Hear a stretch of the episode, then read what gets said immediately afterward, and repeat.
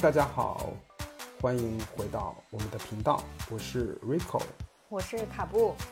今天我们想聊一聊容貌焦虑这个问题，因为我发现很多的年轻人都有着容貌焦虑的困扰。在我自己身边，我见过，因为我以前在时尚行业工作过，我身边有各式各样的美女帅哥。通过交流以后，发现他们各自身上都有着容貌焦虑。我也不知道为什么这个现象，所以这一期我会和卡布一起来探讨我们各自在容貌焦虑上有着什么样的经历。以及我们自己对于这种现象的思考，希望可以给收听我们节目的小伙伴带来一些思考和启发。卡布，你认为年轻人有容貌焦虑这种现象的原因是什么呢？其实“容貌焦虑”这个词儿，其实近两年还挺流行、挺多的。嗯，但针对这个原因，其实我自己觉得啊，嗯，一个最重要的因素是来自于一些社交媒体。所谓的一种比较虚假的这种标准，比如说像我们现在在刷一些社交媒体的一些 APP 的时候，肯定会经常会看到一些所谓，比如说经过一些滤镜或者是精修过的一些照片，这些照片或者是一些视频，它其实展示出来给到。观众们，或者是我们在手机之后背后的这些普通的人，我看到这些非常完美的这种照片的时候，我觉得可能会无形之中会给到一些呃人这种压力，他们会觉得我看到这么好看的照片修过的，或者是可能会被一些处理掉的这种视频啊之类的，会觉得呃自己可能无法与跟这种外貌进行媲美，觉得自己。非常难看，所以其实你觉得是因为来自于现在这种社交媒体网络给到大家的这种不是特别积极的这种影响？你认为大部分都是媒体网络给他们带来了这些容貌上的焦虑，根源性在于媒体网络？对我认为是这样子。我认为导致大部分容貌焦虑的原因分为外因和内因。外因主要有两个方面，第一是不了解各种主义的运行逻辑，什么意思？什么意思？对，什么意思？那些各种主义的运行逻辑到底是什么呢？我觉得在这一刻，大家可以一起来思考这个问题。如果有更多的人产生容貌焦虑，会利好哪些行业？那谁可以从？容貌焦虑的人群里获利，我自己个人的答案是，所有和美相关的行业。那这里我觉得还可以从我过去反正也是一个营销创意人，你从商业营销的底层来看待这件事情，就包括你刚才说的媒体制造的焦虑。那商业底层的逻辑呢？它一共分为两种策略，第一种是贩卖梦想，那另一种呢？就是贩卖焦虑，而这些容貌焦虑的人呢，内心只想变美，于是开始在网上去找各种变美的技巧、方法、产品、技术，关注那些拥有美貌话语权的人，接收那些人造的梦，内心里很想变成他们，或者去相信他们说的鬼话，比如在很多的广告里，他们会不停的说不防晒的危害。什么？二十岁就开始抵御第一条皱纹？拥有怎样的身材才算美？这一波容貌焦虑的人会迷失在那些各种隐形的关于美的意识中，这是我认为的它的一个外因。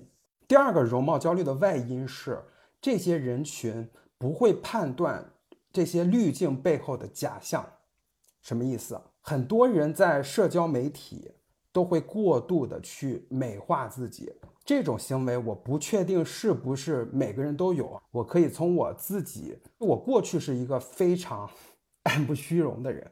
就打个比方，我自己明明是一个五分的人，我会在自己的朋友圈中把自己包装成一个七分或者八分的人，只是外在的包装吗？对对。我会很用心的去包装自己的朋友圈，选最好看的照片儿，去了什么样高级的地方，不经意的在那些照片儿照片里露出自己的名牌。哦，我不知道，反正我身边有很多类似于我这种人，我们在全方位的塑造自己的整体形象，但是身边比较亲近的人，他会更了解。真实生活中的我到底是什么鬼样子？所以说，如果说当前的听众，你的容貌焦虑的原因也有可能是来自于这种虚假的滤镜和包装。比如，我们都拉到现实中去比一比，可能你比我更好看。那回到回到这个容貌焦虑的内因，我认为它根本的原因是自我没有清晰的认知导致的。具体的表现是，嗯，比如讨厌当前的自己，刻意放大自己容貌上的某些缺点，比如觉得自己鼻子不好看，天天盯着自己的鼻子进行批判。对，第二第二种，我觉得是一种完美主义的病，这种病通常发生在靠颜值赚钱的人身上。比如一些明星、一些网红，这些人呢，明明他们已经够美了，但是还想要变得更美，再美一点。美貌就是他们人生的核心价值。第三种，我认为是单一的审美价值体系，觉得必须达成某一种标准才是美的，必须拥有怎样的五官比例。必须是什么样的身材比例才是美的？当他自己的天生条件通过努力也无法达到那些标准，他就会掉进这种容貌焦虑的漩涡中。我认为以上是我思考焦虑的可能性。对，分内在和外在两个。两个大的这个方向。那瑞蔻，你刚刚分析了那么多，因为在我看来，在我至少我认识的这些朋友、同学这个圈子里面，你给我的整体的形象都是非常阳光、帅气，外在是条件是非常非常优秀的。所以我其实比较好奇，你有过容貌焦虑的这种感觉或者是一些经历吗？哎，我觉得这，谢谢你夸我。我觉得容貌焦虑，其实我近几年还真的没有。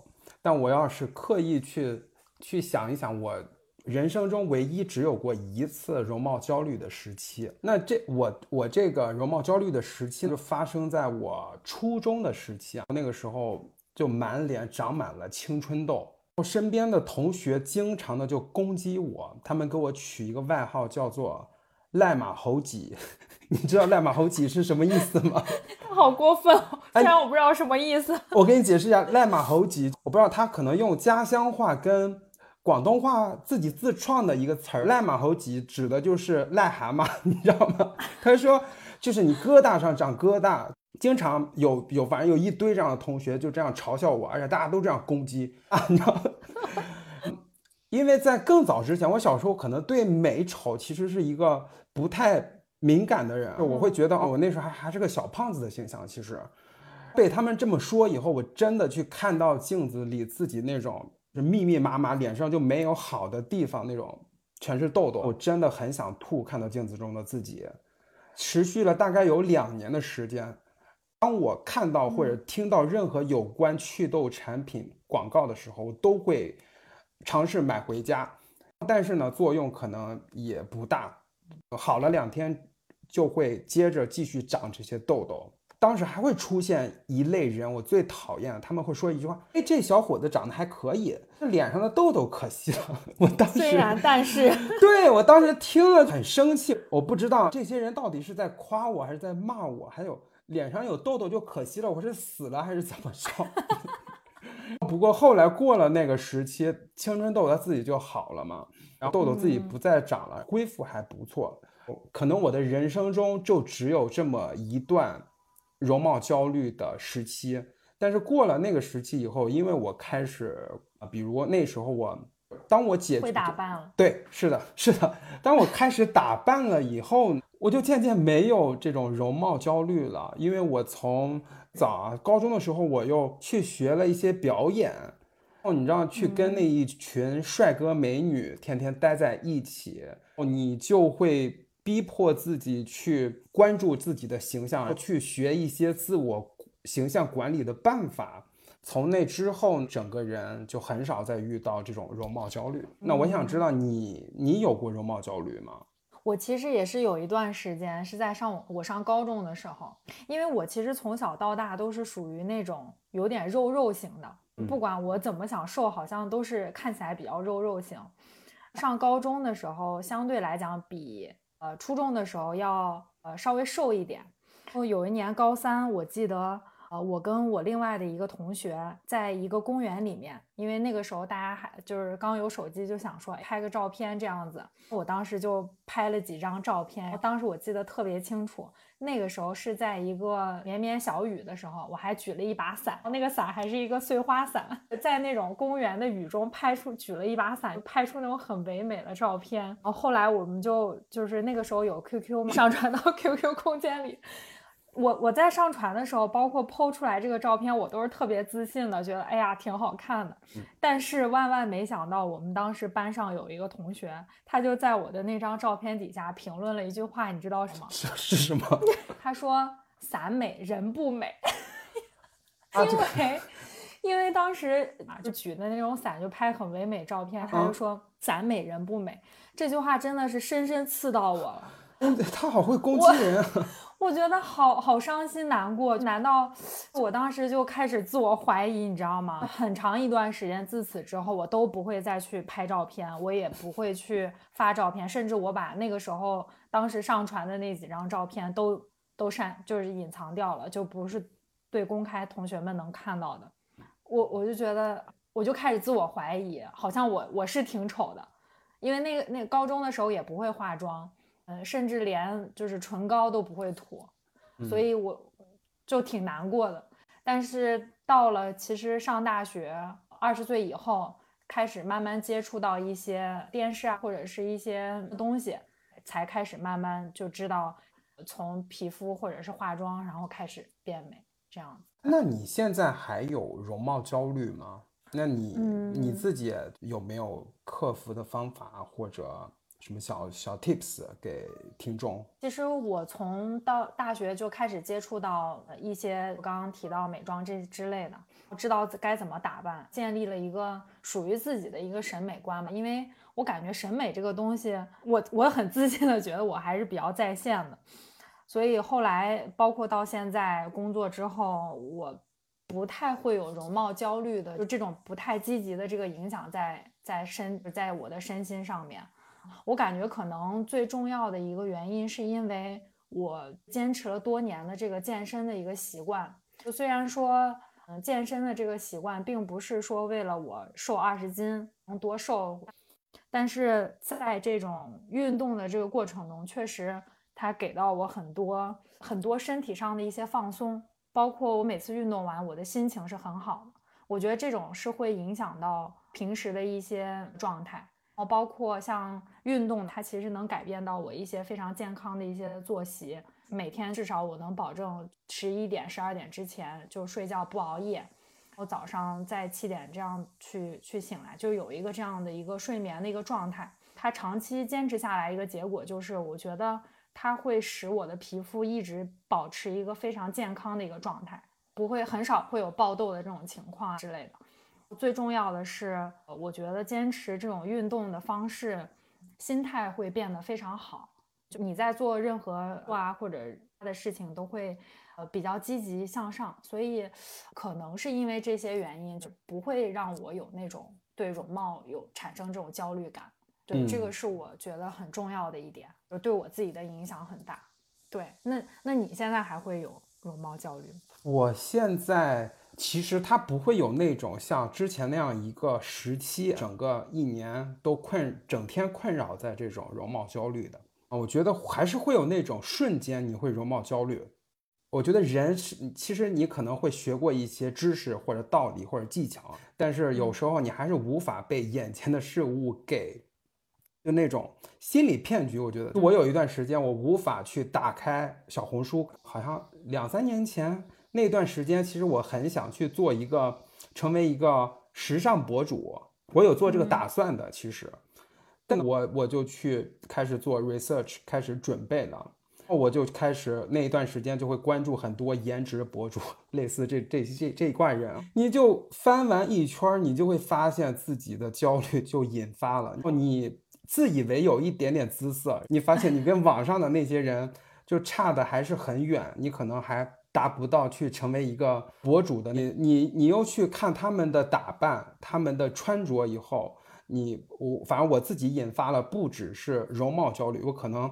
还觉得自己很穷，对 对，因为觉得以前有一点自信的工作或者学历，在上面各种学霸或者学历面前，感觉自己就是人间垃圾，对，感觉自己是人间垃圾一样，那种情绪就会蔓延个几分钟或者一两天。但是后来你清晰的看，你就跳出这个角色，因为我我的工作中有时候会去接触明星和网红。而且而且我是有权利去选择他们的，OK。但是当我接触过一些真实的，不说所有的，有一些那些艺人长得还不如我，就我可能在这里说这种话是不要脸的。你你会发现，比如还有一些那种健身博主，这这也是我以前对标的一个方向，因为我自己在健身领域，嗯，可能在普通人里面我还是比较算身材好的，跟专业的比不太好。但是我看了网上的一些那种运动博主，你见了本人以后，你又发现他真的很瘦小，哦，他那些肌肉只是在视频里让你视觉上看起来很厉害很大，你就会发现这些原来这这些容貌焦虑真的是来自于这种虚虚拟的网络世界给你造成的。我解决容貌焦虑的第二个办法就是你去建立对自己深刻的认知，你去判断。我觉得这个也可以，就就回到你刚才聊的你初中那个问题，你只是因为一个人去伤害你，然后你就掉进了这个容貌焦虑的漩涡。那那比如我们现在是一个成人，那在自我认知的这个过程中，我们要去听不同的声音，你要扩大自己的这个评判范围。举一个例子，我们身边就有一个很好的例子，比如 Tin，他我觉得他就是很聪明的在对待美貌这件事情上，因为他比如他的形象是那种皮肤很健壮，身高不高，他他的审美在国内人来看呢，那就是一个不漂亮的人，但是他那种长相你放到欧美，就是那种超美的，很多人都很喜欢的一个类型。所以说，比如他在国内生活，如果以一些完全单一审美标准的人，每天他接受那些人的评价，他就会容貌焦虑。当他到国外换了一波人，那种换了一波口味的人，那这个时候他对于自己的容貌的自信心又会随时的去增加。所以说说回来，那我们只有参照。很更多的范例，比如一个人说你丑，那一百个人说你丑，那你可以跳开，你跳开这跳出这个国家，那这一百个人，也许你换到另一个国家，你的长相就会发生不同的评判标准。所以说，你通过一个自我的判断以及外部给你的判断，你要结合一个折中点，你就知道到底自己的美貌。在社会中属于哪一个层级？那当你这个认知跟它对齐以后，你就找到了解开容貌焦虑的关键。当你对齐了以后，比如你发现自己就是胖，那你就开始健身。你比如你发现自己的皮肤不好，那你就就去学一些怎么让自己皮肤变好的知识。你再根据自己的情况去提升自己，那那样的你就会找到解决自己容貌焦虑的办法。所以，其实要提升容貌这个事情上的一个自我接受度，嗯，来对自己的一个容貌可能会有更加一些积极的认知，我从而去平衡。是的。但我想说，你觉得那些容貌焦虑的人，他真的是丑吗？也。就是也不一定，有可能他就是因为对自己的认知并不是非常积极清楚。我认为容貌焦虑的人，他一一共就分两种。我觉得大概率上，大部分有容貌焦虑的人是不不丑的，他甚至都是好看的。你你知道为什么吗？因为那种，比如每个人在自己心中都对自己的形象其实是有一个打分的。比如一个特别丑的人，就他自己都自我认定非常丑，OK，全世界也说他丑。比如就是回到我们前面，外界评判和他自己的评判，都定义为自己是一个丑的人。那这些人他根本就不再有容貌焦虑，这些人他基本上就会忽略形象这件事情，他更多会把自己的自己的爱好或者兴趣建立在才华上。大部分这些人。他可能如此，对他，他根本就 OK，他就因为他的分数太低了嘛，他就放弃，这是一类人，他就放弃了自己去变美，比如男生、男性那种普信男，他根本就不 care 事情，比比如在这一类人的世界里，他觉得哦，我要去追求权利，我要去追求金钱，有了这些，我就可以换回别的东西，所以这会衍生出很多，比如普信。人不一定是男，也有普信女。当当然，今天不是那种评批批判节目。往往有容貌焦虑的人，你去看真实的世界，大部分长得都不错，因为他只要再努力个，比如他已经五分了，他只要懂一点点打扮的技巧，懂一点点运动的小方法，他就可能变成六分七分，超于普通人。对。啊，还有一个点是，这些人他对自己的美是没有全方位的认知的。他说回来，你容貌焦虑的最底层的原因，是因为他的审美太局限化了。那这里我觉得可以用一个《道德经》里面的一句话来送给送给大家：“天下皆知美之为美，斯恶已。”什么意思？天下人都去追求的美。那这种美本身就是丑恶的。我们一直焦虑，看到网上大家都在追求的同一种美，比如大家都去追求，比如比如男生必须要练成六八块腹肌，怎么怎么怎么的，你是好看的；比如女生必须统一变成怎么怎么样的肤色啊，怎么样的装扮，怎么样的妆容，穿什么样的风格，那就是美的。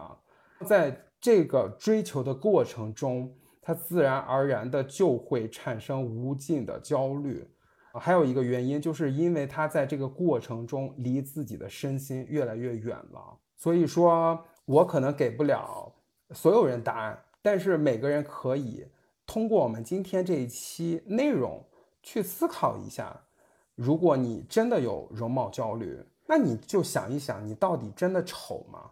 还是你只是别人眼中的丑？OK。其实我挺同意你刚刚说的那个观点，跟你说的对自己的认知可能更需要，就对包括对容貌的认知需要更更全面，就并不是所谓的一些标准大众认知的才是美。那最后，希望今天的内容可以给听众带来启发。那今天就到这里了，拜拜，大家，拜拜拜。